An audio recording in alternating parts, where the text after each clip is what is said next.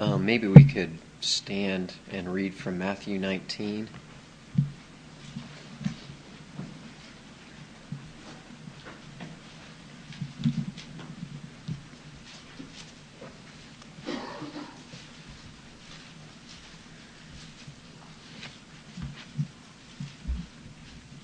In verse 27.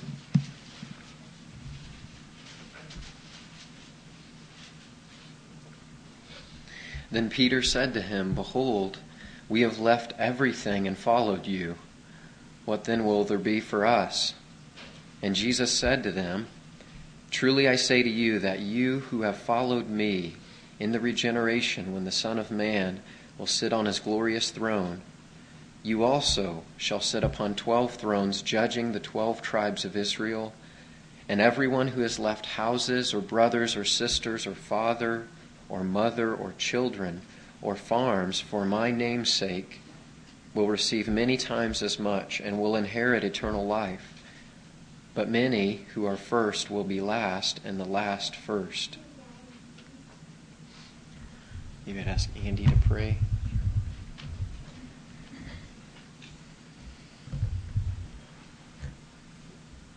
Father, we just come before you today, Lord, and we ask, Lord, that you would speak to us. Lord, we want to hear a word from you. Um, we want to be changed, Lord. We desire to know more about you. Um, Father, would you please open our minds to understand the scriptures and just teach us by your Spirit, Lord?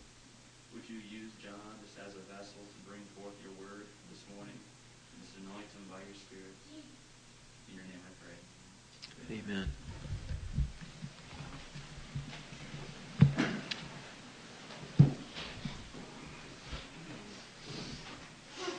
Um, I want to look at this verse here and preach from Matthew 19, mainly because of what's said in verse 30 uh, when Christ talks about the first and the last.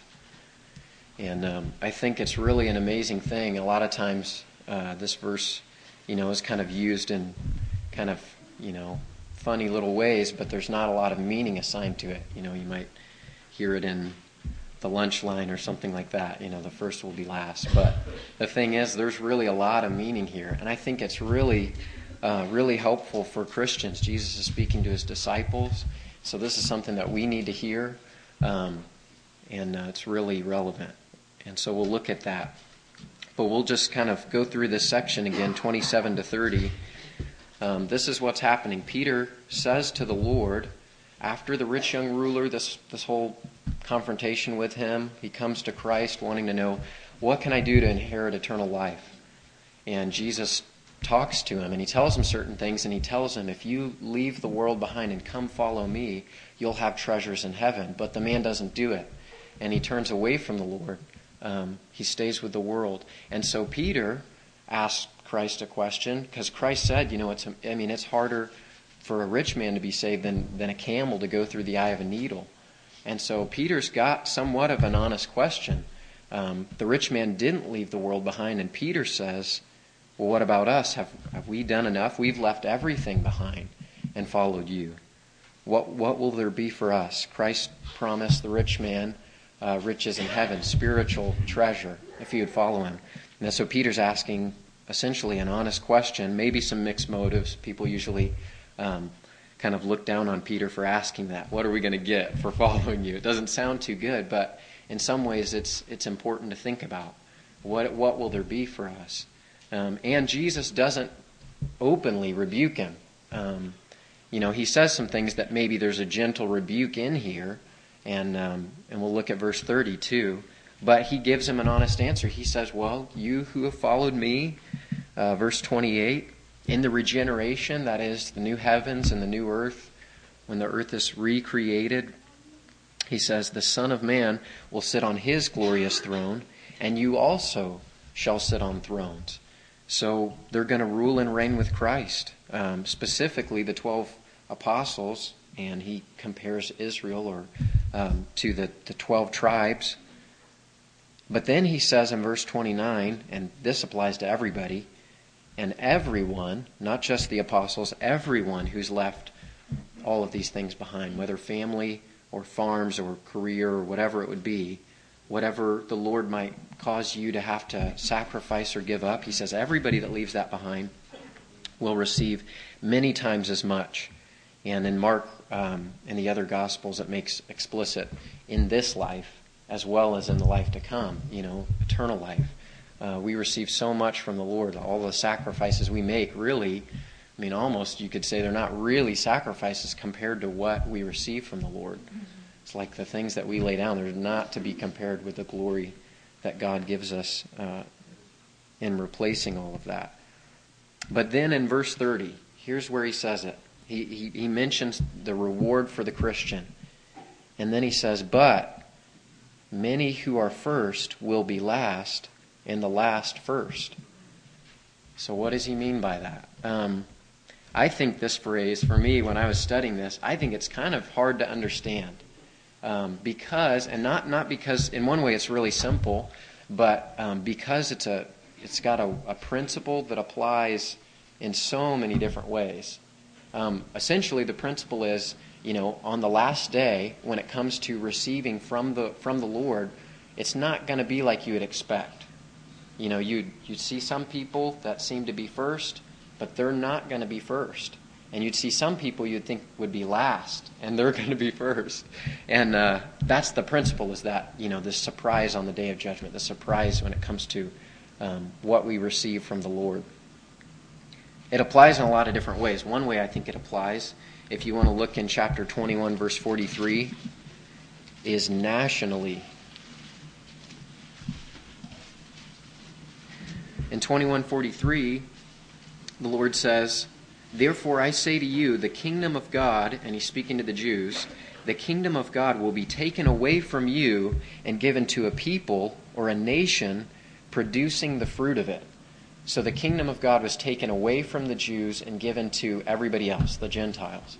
And the Jews, in some ways, as a nation, you'd think come first. In fact, you know, we know that the gospel is preached first to the Jew and then to the Gentile. But um, surprisingly, the, the truth is, and Christ knows it, that it's not the Jews that end up first, they end up last. So it applies, and that's one way. It's very clear here.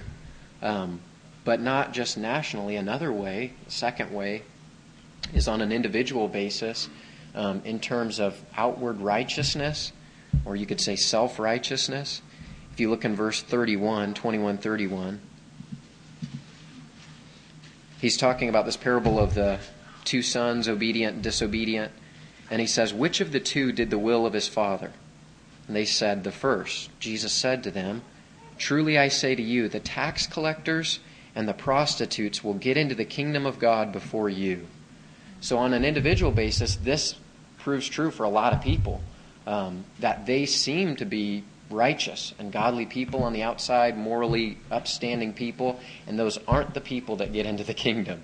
They're placed last, and the people that seem to be the worst and just the, I mean, the lowest in, in terms of morality, openly sinful people, tax collectors and prostitutes, whoever you want to target and say these are the sinful people, a lot of times those are the people that end up being saved and end up being blessed by God and received by God and welcomed by God. So here the principle it applies again: first, last, last, first, um, and and that's really true. We know that those things are important. Jesus taught on that.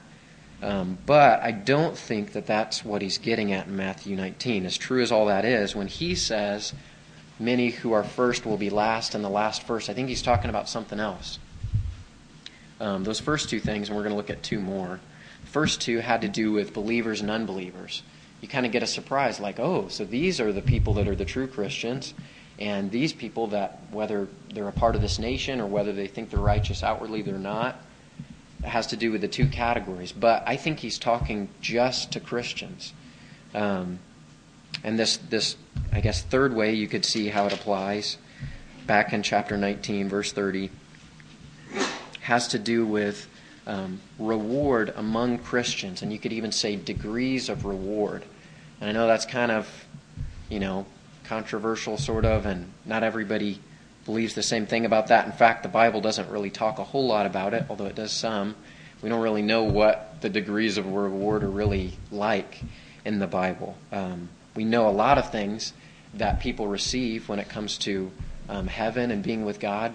Um, you know, we're told specific things, but when it comes to you know differentiation, it's not really made clear. It's like all the emphasis is on what everybody has, and I think that's right to to have that. But um, here he says, "Many who are first will be last, and the last first. I think what he's saying for for Peter and, and the rest of the apostles, and that specifically what we need to understand is that as Christians, many times we can get a fleshly mindset or a worldly mindset that looks at status or greatness as being what pleases God. And um, the truth is, that's not what pleases God. Uh, what pleases God, and, and, you know, Jesus Christ himself, when he was on the earth, he wasn't parading around as this great person and, um, you know, making everybody, I don't know, uh, give him some kind of fleshly power or, or kingdom. I mean, he shied away from that. And what, what was Christ? He was a servant. And I think that's what he's talking about here, and I think that's what he wants Peter to understand too, is that you've what what God delights in is somebody with a servant's heart. So it's not about status, it's about having a servant's heart. That's what I think he's saying here. um, I think a lot of times we can fall prey to a, to a false mentality that God esteems those who have some kind of recognition or status or seem to be great. Um, when Jesus talks to Peter, he's, he's essentially giving him a warning. He tells him that, that they're going to be rewarded, but the apostles, uh, before the cross, they had a problem, and you see it a lot in these chapters. And the problem was they, I mean, it was like they were squabbling amongst themselves as to who would be the greatest. And this is the wider context of this verse, and we're going to look at that. That's why I think it, it is talking about that. Um, they wanted they they wanted to be something. They wanted to be great, um, and Jesus is essentially trying to steer them away from that and, and rebuke them for that. Um, if you look in uh, chapter 18, verse 1, it says, At that time, the disciples came to Jesus and said, who then is the greatest in the kingdom of heaven? So, who's going to be the greatest? And what does Jesus do? Jesus calls a child to himself and set him before him and said, You need to be like this. you need to become like a child. Um, he's correcting their view. In verse 10 of 18, he says, See that you do not despise one of these little ones. For I say to you that their angels in heaven continually see the face of my Father who is in heaven. he's saying these people that you would maybe be tempted to despise or you know look past or look down on in some way he said don't do that because they have angels in heaven apparently that they're their angels. I don't know if that's like a guardian angel or what but they're in heaven standing in the presence of god. That's how important these little ones are to god. And so he's saying don't get this idea of exercising authority over people and having this greatness type of mentality um, in chapter 19, if you look in verse 13, it says, Then some children were brought to him so that he might lay his hands on them and pray. And the disciples rebuked them. So the disciples say, Get the children out of here. These, I mean, Jesus doesn't have time for kids. He's way too important. And, uh, you know, this is, I mean, you guys got to understand, we, we've got great things we're doing here, this kingdom that's going to be established. And they're totally off the mark. And I think a big part of it, I mean, you know, we don't want to beat up on the the apostles too much. I mean, they they hadn't seen the cross yet. You know, when you see the cross, it's like it changes everything. And for them, they were still trying to understand what the kingdom's about. Um, but man, they fall into this a lot, and Jesus just has to continually rebuke them for it, correct them on it. Um, and I think that's why in verse 30 he gives them this little phrase, something they can hang on to. It's kind of catchy, it's really short, first last and the last first. Um, if you look in chapter 20, verse 21, okay, this is all over the context. James and John, their mother comes to Christ, and she says um, this request What do you wish? She said to him, Command that in your kingdom these two sons of mine may sit one on your right and one on your left. So again, here's the same thing. But Jesus answered, you don't know, you don't know what you're asking. And he doesn't say, I don't have a right and left for somebody to sit at. He just says, that's for whoever my father's decided to give that to. I, I can't just give it out like that. But they were pursuing after position and status and greatness. And it's a trap. Um, in Mark, it says that they were discussing these things as they walked along the way. And when they got to where they were going, Jesus asked them, he apparently wasn't walking with them. He said, What were you guys talking about? And they were talking about who was going to be the greatest. It's awful. I mean, that's so uh, shallow. And Jesus just calls them out on it, and he knows it. And it's like he has to really root it out of them. Um, that's what I think he's talking about here. The key verse, I think, is in verse 27 of chapter 20. If you look down, it says, um, in verse 26, it's not this way among you, but whoever wishes to become great among you shall be your servant. And whoever wishes to be first among you shall be your slave. So he mentions first here. You want to be first? Then you got to be a slave. Um, and I think an even stronger verse in the parallel, if you look in Mark 9,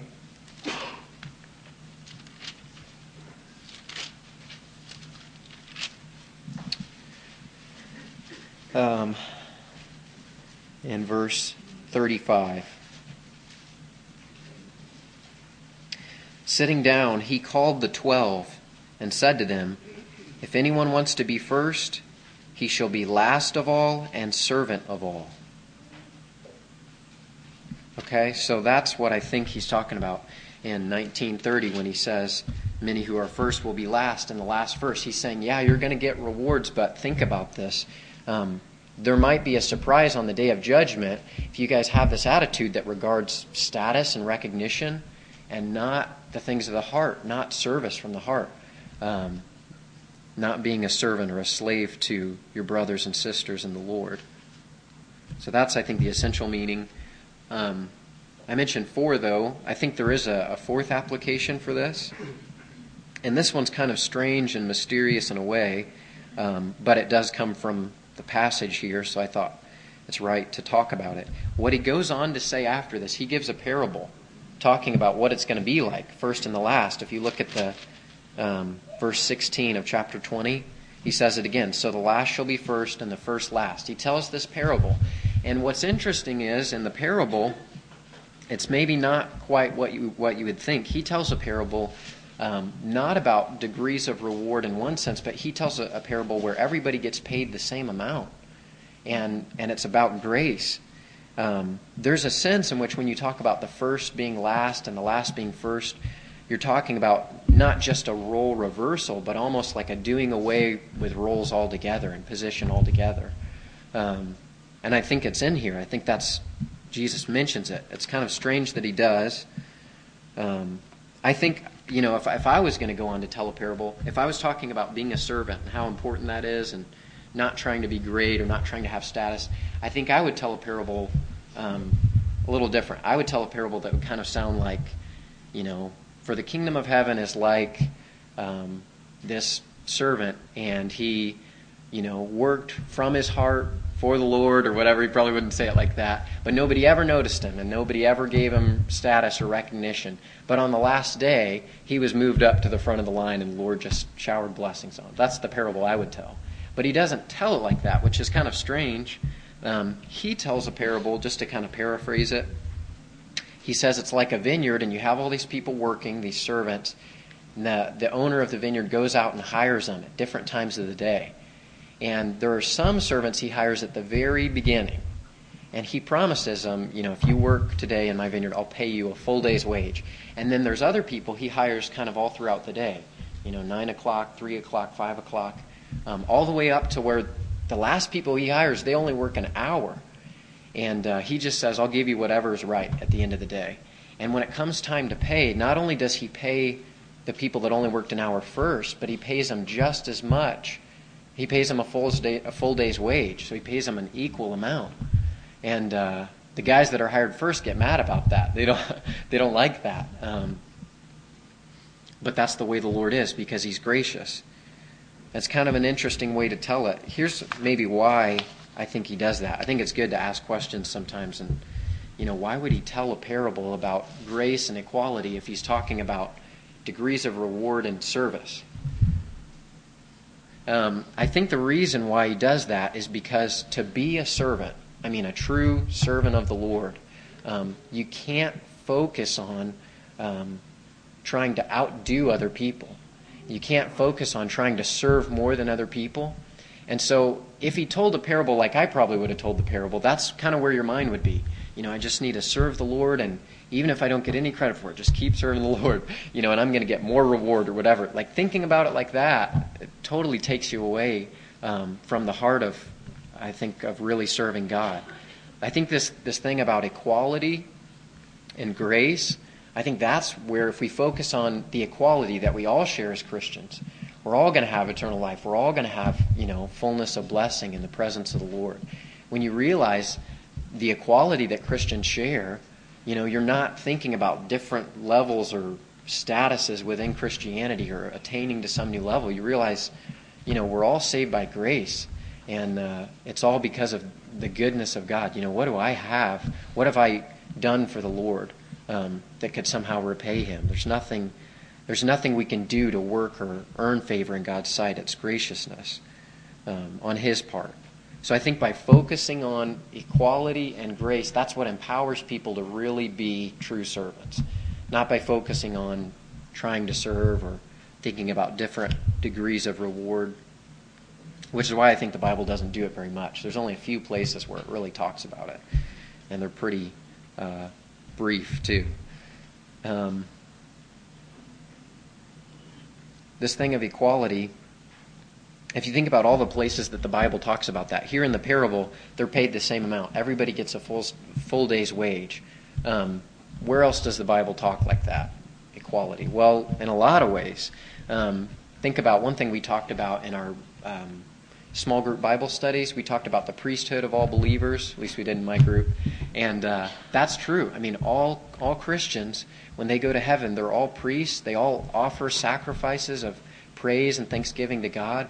And that's a privilege, and we all share it. Nobody has, nobody's more of a priest than anybody else, except for Christ. Um, we're all clothed with Christ's righteousness as a gift, a, garment that we wear. Everybody gets that. I mean, if you're a true Christian, it doesn't matter. Everybody gets this garment of righteousness. Um, I always think of the verse in Revelation where it talks about those who overcome, I'll give them a white stone with a name written on it that's like their new name, and only they know it, and the one who gave it to them, the Lord. So it's like this intimate connection with the Lord. He gives you a new name, and it's like just used between you and Him, and everybody gets a white stone. it's really great. Um, I think about all the places where the Bible talks about seeing God. Who gets to see God? Everybody gets to see God. It's not just for some Christians or super Christians. Every Christian gets to see God. And I'm so thankful for that, that there's no limitation placed on that because, I mean, I want to see the Lord. And if there was a limitation placed on it, I know I wouldn't get to see Him. But I'm just thankful that's, a, that's, that's grace from God. Every Christian gets to see Him. Um, you know, we read in the beginning of the verse that, that the apostles will sit on 12 thrones. Well, um, over in 1 Corinthians, it says that everybody is going to be judging men and angels on the last day. So everybody's ruling and reigning with Christ. That's not just the 12 apostles, that's everybody. There's equality in that. And in Revelation, I read it this morning. Uh, maybe I could find it here. I think it was Revelation 3 something. 21, it says, He who overcomes, I will grant him to sit down with me on my throne that's great. So that's for every everybody sits on the throne with Christ. Um, and the Bible's just full of all of these blessings that are for every Christian. And I think Jesus wants us to think about that. Um, because again, it's like when you realize what we all have, you can just, it's so great, you can just throw out trying to strive to reach certain levels. It's like, it's going to be great for everybody. There's not going to be anybody moping around in heaven, you know, just, oh man. it's not like that. Uh, the last day is pictured as um, joy and blessing in the presence of God. Um, and then eternal life, too, which is what Jesus mentioned in the verse. Everybody, anyone who, who leaves the world behind and follows after me receives eternal life.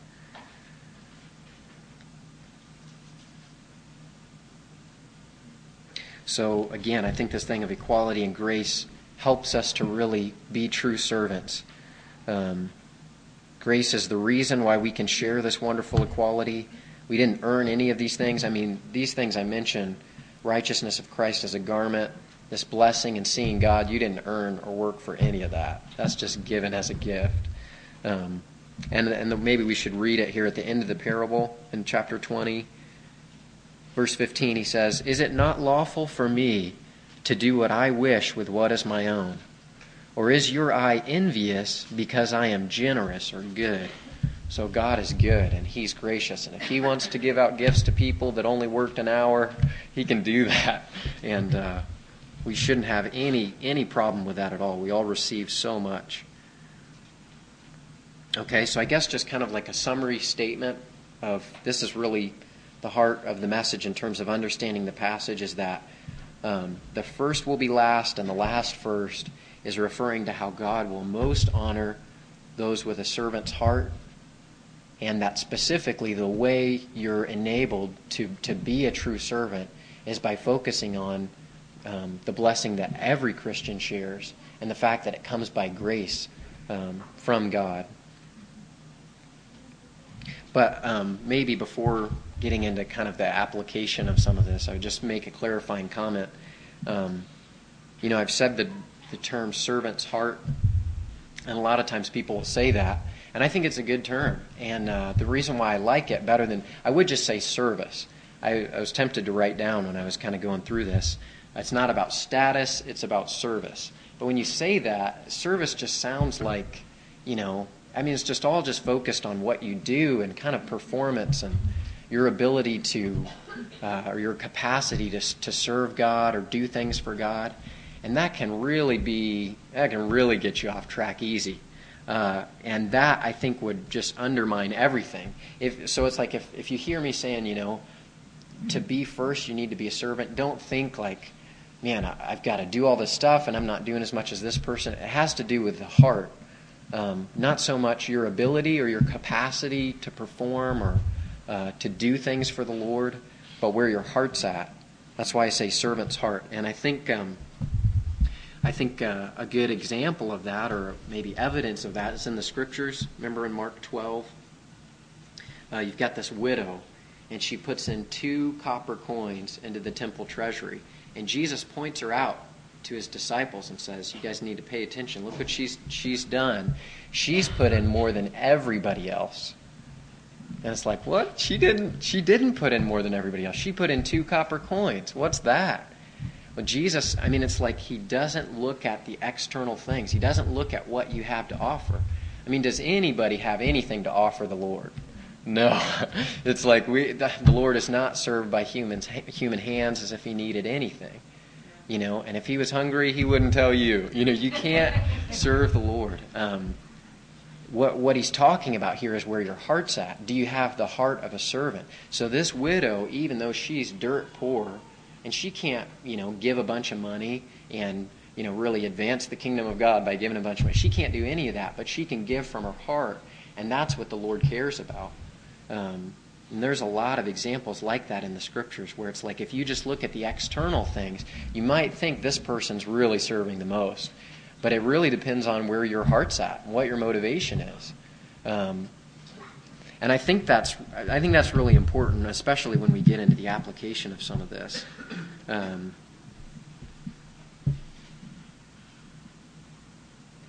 it just seems like you run into that a lot. You know, God doesn't look at the outward things; that God looks at the heart.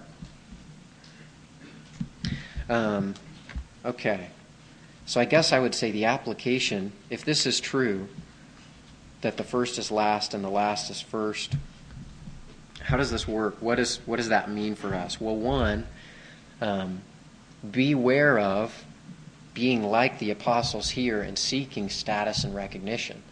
That's a real trap for Christians. And I, um, I can't remember how long ago it was. We were teaching the youth Bible study, and uh, we were talking about how it can be a real trap and a real snare to try and, you know, be praised by other people or seen by other people, being noticed you know, for godliness and, and love for the Lord. Um, in fact, he says in um, 1929, uh,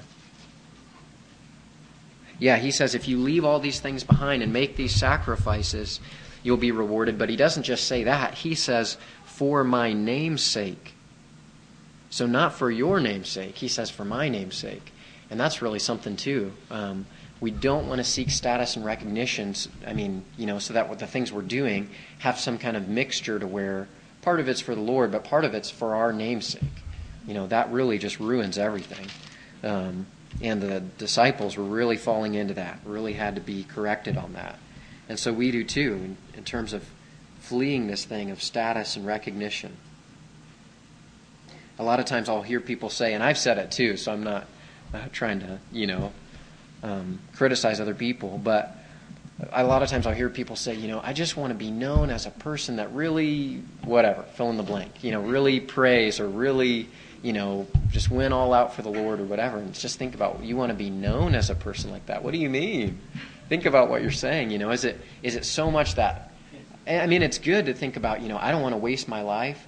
But if the reason why you're thinking like that is that so that after I'm gone, people will remember me as a person that whatever you know, it's like don't worry about that um, in terms of how other people see you. Just serve the Lord and just you know live out a life of love and have a humble heart. That's what the Lord cares about. I think uh, a good warning, a person you don't want to be like. It seems like that um, sought out status in the Bible. This guy in Third John, I don't know who he is. His name's Diotrephes or whatever. Said he loved to be first, and so you don't want to be like him. Um, and I guess maybe to kind of make this more real or bring this home, I would say, can you live, are you okay with just living the normal Christian life? What do I mean by that? I say normal. Um, what I mean is, do you have to be somebody great? And if you, if you do, if that's where your heart's at, why is that? Why do you want to be great? Um, to gain notice or reputation? you know, it's not necessarily bad if people notice you or write biographies about you. I mean, we love to read biographies. They're wonderful. They're a blessing. But, or even a lot of times, I think, you know, biographies or different books, you'll read people's journal, journal accounts. It's like, have you ever written in a journal thinking, who's going to read this someday? okay, you're laughing, so you have. And I, I've thought about that too. You know, and, um, it's like, can you just live the normal Christian life? And if nobody knows your name and if you're totally obscure, you know, is that okay? I mean, um, we should just, all of our satisfaction, all of our springs of joy are found in God. And so, shouldn't worry about, you know, the circumstances. If, if, if the Lord please, you know, is pleased to lift us up as an example and to encourage other people with the way we lived our lives, great. And if he doesn't, and if we just totally stay in the shadow, you know, that's fine too. Um, because it's about joy in God and who he is and walking with him and just wanting to serve him because he's been so gracious to you. Um, not so much about how other people would see you. And I can remember in high school, a lot of times it seemed like uh, the big thing with me and my friends, we would talk about, you know, do you think do you think that I'm you know willing to die for the Lord? Like, would I could I withstand the flames or whatever? Like, we would talk about that. It was this big thing, and I think a lot of times in our mind, it was totally unrealistic. And like what we were thinking was, you kind of go out in this blaze of glory, you know, and it's like everybody's woo. and it's just that. I mean, you know where people are coming from when it's like that, but ultimately You've got to get past that, and you've got to just be able to walk with the Lord in any circumstances. Um, so I think that's the first thing: is don't seek, uh, don't seek to be something great, you know, in, in in serving the Lord. Be a true servant with a servant's heart. Another thing I would say, by way of exhortation, is um, don't look down on other people, on other Christians. Um, so this is really something to think about. This is kind of the reverse end of it. You know, you don't lift yourself up, and you don't put people down either. Um, so maybe something to think about is: is there any true Christian that you're looking down on for whatever reason? And there's every reason under the sun that you could do that, but none of them are justified. Um, so what do I mean by that? Um, a lot of times, what people tend to do, sometimes it's just a personal grudge, and that's just sin, and you need to repent. But a lot of times, what happens is not just looking down on one person, but it's like you've got a whole category of people that it's like they're in this category and I'm in this category. And I'm up here and they're down here. And that's just really dangerous to do that. Um, if this person's a true Christian that you're talking about, um, we really need to, I think, be be on guard against any kind of false two-tier, you know, Christianity where it's like here are the spiritual group and here's the non-spiritual group, or whatever. You know, these this is the better group, this is the lower group, and man, that I've seen that a lot. Um, you know, some of this, I guess, just examples that I mentioned, I haven't really been around because of the way the church I grew up in, but a lot of different ways. You know, a lot of times with the charismatic group, it's like you've got, you know, the spirit baptized people, all these miraculous gifts, and then you've got the people with no gifts or no, you know, uh, um, prominent gifts, nothing miraculous. And it's kind of like the haves and the have nots, I think is the way I've heard Charles say it. And uh, man, that's a trap because you start to think of yourself as better and these people as lower. Or um, you could talk about, you know, within the Wesleyan tradition, you've got the people that are perfected in holiness, and then the people that are still in sin, and just kind of the the low Christian life, or um, you know the people that are living the crucified life, and then the Christians that are living the non-crucified life. However that works, and uh, but people create these two false categories, and it's really harmful in your relationships with other Christians and it just breeds a lot of pride. And honestly, no matter what you end up doing in terms of service, there's so much mixed motives with it. I think that's why on the day of judgment, people will be surprised, even among Christians, what a lot of just proves to be just chaff and dust and just kind of blows away. And then, and then they'll also be surprised on the other end where maybe you didn't think very much of this person at all, but man, their heart was all out for the Lord. And that's what God looks at. Um, so you can create these two, you know, tiers in terms of putting people down into a lower category, and uh, they're not good. You can do it with theology, and I think the biggest one for me, and uh, I was talking to somebody about this recently. The biggest one for me has been I grew up Baptist, and it seemed like to me the two tiers that was really there, and I felt the pressure of it all throughout high school and all throughout college, the college I went to, was this thing of ministry it's like, you know, the people that have surrendered to the ministry, you know, they're up here, and then the people that haven't, well, you know, they're Christians, but they're just not dedicated or whatever. And that's just not the way the Bible talks about it at all. Um, or, you know, I mean, ministry or missions or anything. So it's like examine your heart and examine, you know, what's my motivation in this? And again, you know, it's not bad if people, you know, are in the ministry or if someone's a missionary, we love to read about that stuff and we encourage that. Um, but uh, there's a way to do it that's right and there's a way to do it that's wrong. And you certainly don't want to start looking down on other people at all. You know, we need to have a heart for one another, love for one another. And in college, I just felt it was like awful. You saw it everywhere, and you heard about it all the time, just in statements people that would make. It would just make you cringe. Um, so I think Christ has some good words for us. He says, But many, I say to you, on that day many will be first. Many that are first will be last, and the last first.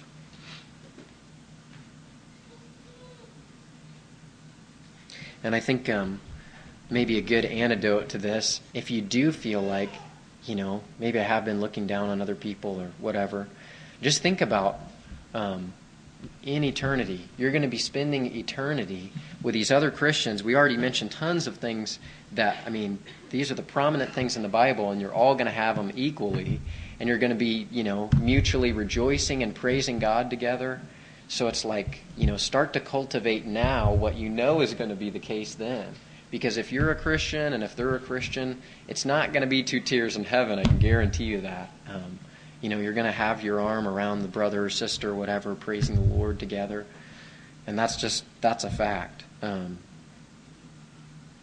and it's always good to remember that, you know, the verse in 1 Corinthians 4 7, you know, what do you have that you've not received? And if you have received it, why do you boast as if you haven't received it? Um, it's just a humbling verse because of the grace of God. So that's kind of the, um, I guess, by way of exhortation you know, don't lift yourself up and don't seek these things and don't put other people down. Um, there's people are going to be surprised on the day of judgment uh, in, in terms of being in the Lord's presence and the Lord blessing his people. In fact, that happens later on in Matthew 25. I just remember I was thinking about that this morning. You got these people, and then and these people actually end up proving to be lost. Um, but they're totally surprised on the day of judgment what it was like. And he doesn't say, okay, the people that, that you know are the real sheep and that get in. He doesn't say, you know, you know, blessed are you and well done, good and faithful servant, because you had this mega ministry and look how awesome you were and look how much you performed and how much you did for me. It was, you know, you visited this person that was sick or this brother or sister that was in prison. So it's like, again, it's the things of the heart and that's what we should pursue. And I guess I would just say maybe um, by way of encouragement in terms of application for all of this, um, you know, thinking about the first being last and the last being first, I think should really encourage all of us, knowing that the Lord looks at the heart, and that's that's what He cares about. Man, that's because some people because of circumstances or because of calling or gifting or their setting in life where God has placed them, they are just not going to be recognized as great people. And they're not going to have books written about them. And maybe they're not going to be able to, you know, travel and do evangelism or whatever because of some disability or because, you know, you think of this poor widow, she can't give very much. But again, that doesn't matter to the Lord. What matters is do you have a servant's heart? So there's great encouragement in that. Like if you ever just feel like, man, like I just don't know, I just can't stack up to these other people that seem so awesome, you know. Man, don't look at it that way. Be encouraged. The Lord knows about you. He knows um, everything, and He loves you and bless you tremendously.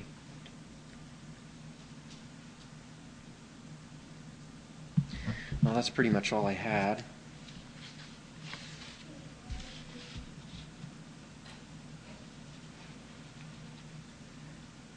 Um, maybe we could pray. And there's actually something else I was thinking about sharing just a little bit too.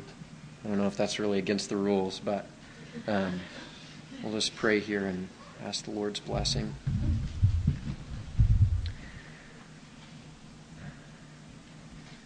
Father, we thank you for uh, knowing us and we thank you for caring about us. We just pray you would please make our life conform to Christ, who is the greatest servant of them all, and we want to be like Him. We pray you'd renew our mind and our heart. And um, please help us just to love one another. And uh, thank you, God, so much for your grace. And where would we be without your grace? Lord, thank you again for this report about Andrew. We just praise you for that. You're so good. Please be with us and please um, continue to speak to us and help us. We ask in Jesus' name. Amen. Um, I just thought I would share a verse, and this was, I guess, something I was thinking about.